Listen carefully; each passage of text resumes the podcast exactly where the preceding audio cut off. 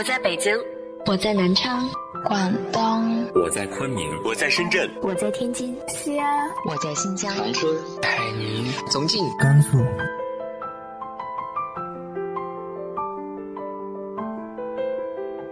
这里是 FM 幺八零八四，昨天的你的现在的未来，我是主播背着吉他的蝙蝠女侠。无论你在哪儿，这里都有我的温暖等你。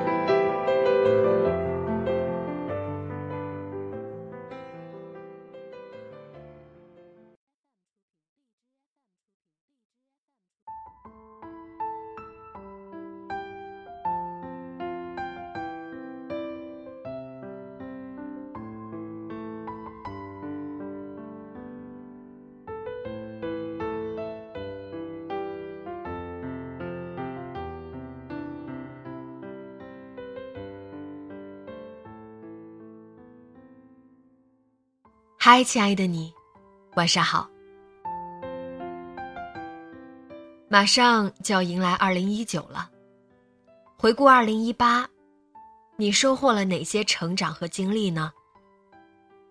希望今天的文章能够让你有所反思。来自于沈十六的，在时间废墟里种一个新自己。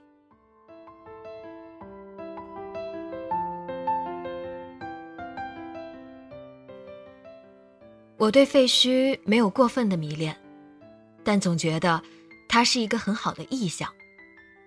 也流逝的时间中，得到了很多滋养。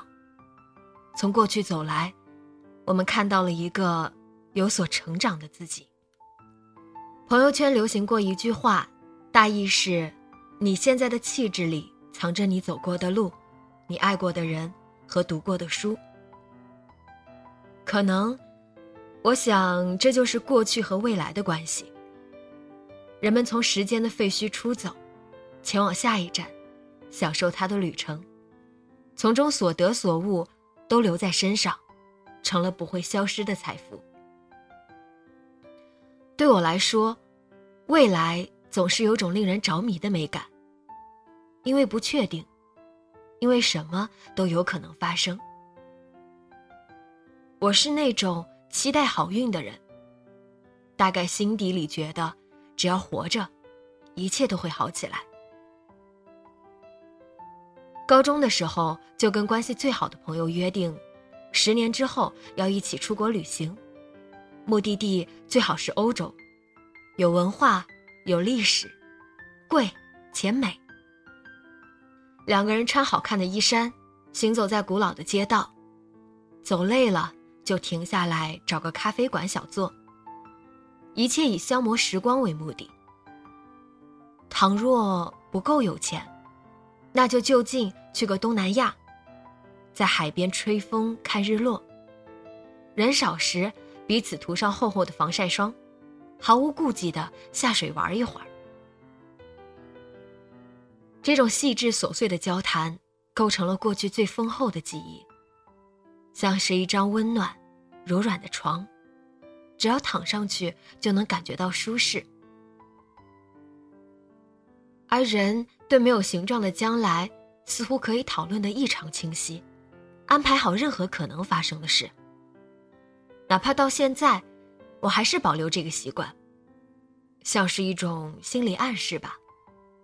只要自己相信能够做好，好像就能很快实现。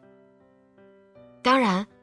我也有不好的经历，比如情感受挫、考试失败、工作失误等等，并不是一切都能按照想象变成美好的模样。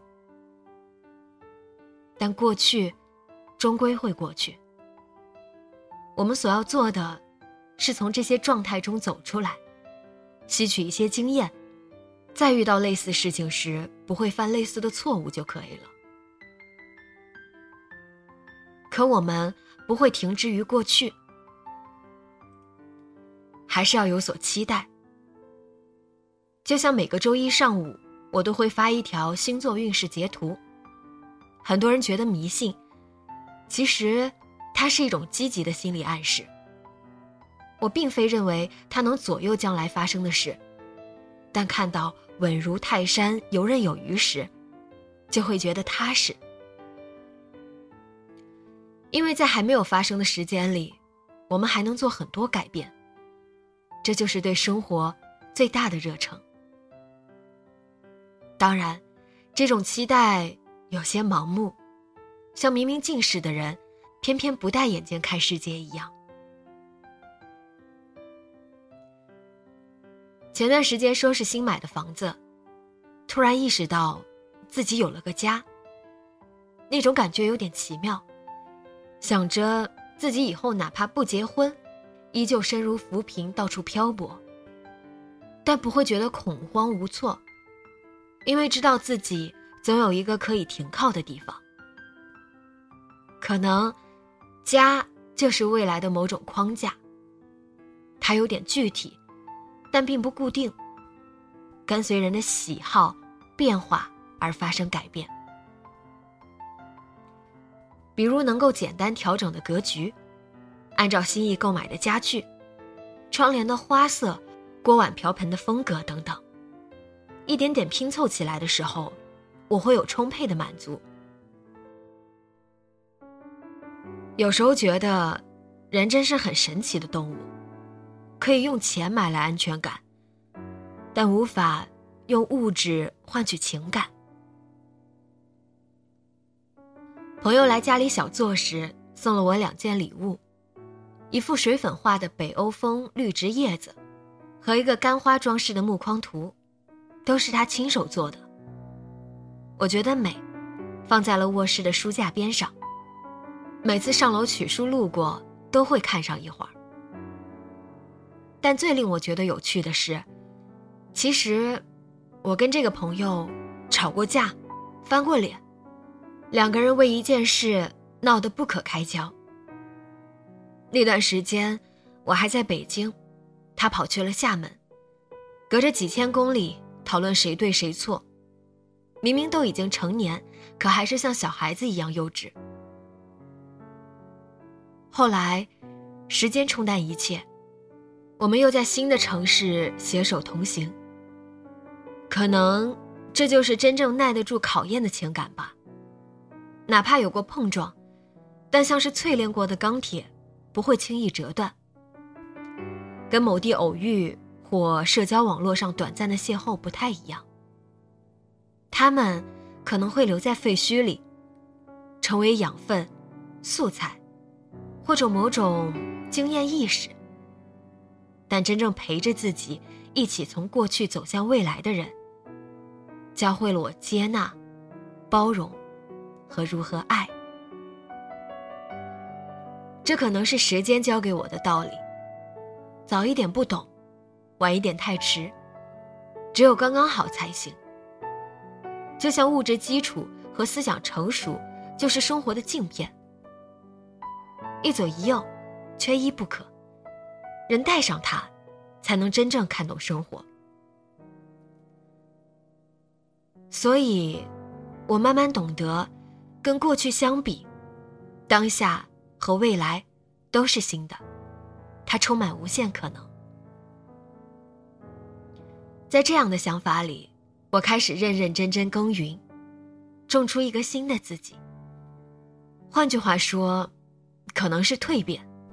保留时间中美好向上的部分，剥落掉过时无用的部分，在时间废墟构成的土壤中吸取养分，成长为自己想要的样子。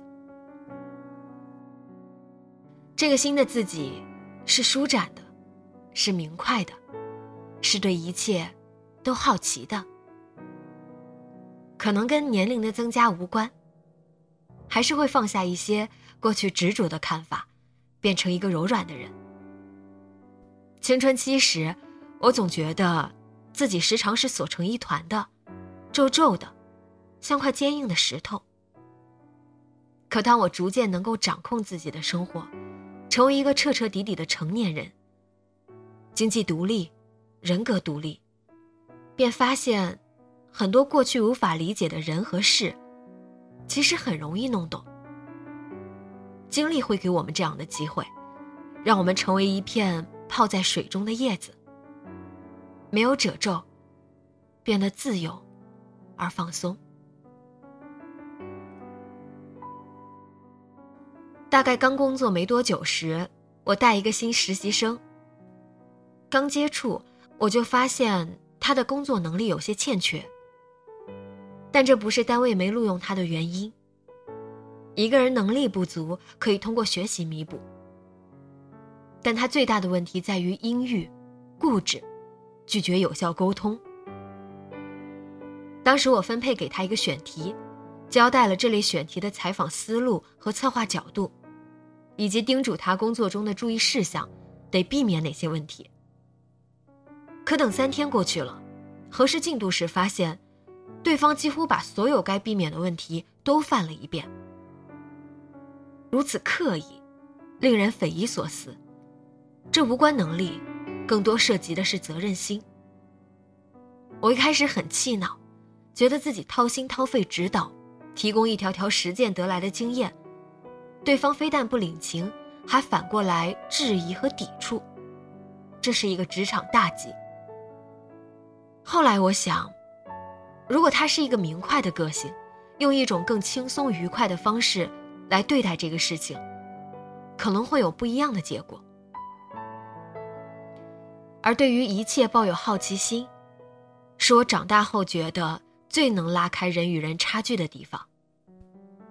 我大概属于那种比较愿意观察人的个性，在跟一个人短时间接触后，会从言谈举止、思想看法了解对方。并有一个轮廓性的认知。一般来说，大多数人都不会有什么太大的偏差。等拉长观察的期限，再去看，就会发现，对任何人与事抱有好奇心的那类人，会更容易获得快乐、幸福和成功。我觉得它是一块很重要的土壤，从人本身的好奇出发，更主动的发现、探索。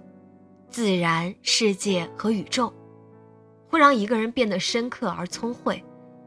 就像爱因斯坦说的：“我没有特别的天才，只有强烈的好奇心。永远保持好奇心的人，是永远进步的人。”这个崭新的自己，或许还是会有很多不足，但我知道，他是当时当刻最好的，包容了过去的不足。新生了很多优点，这就是人生的一种成长，在过去的时间和经历中吸取教训，并永不止步。生活还会继续，未来我们会长出新的、更好的自己。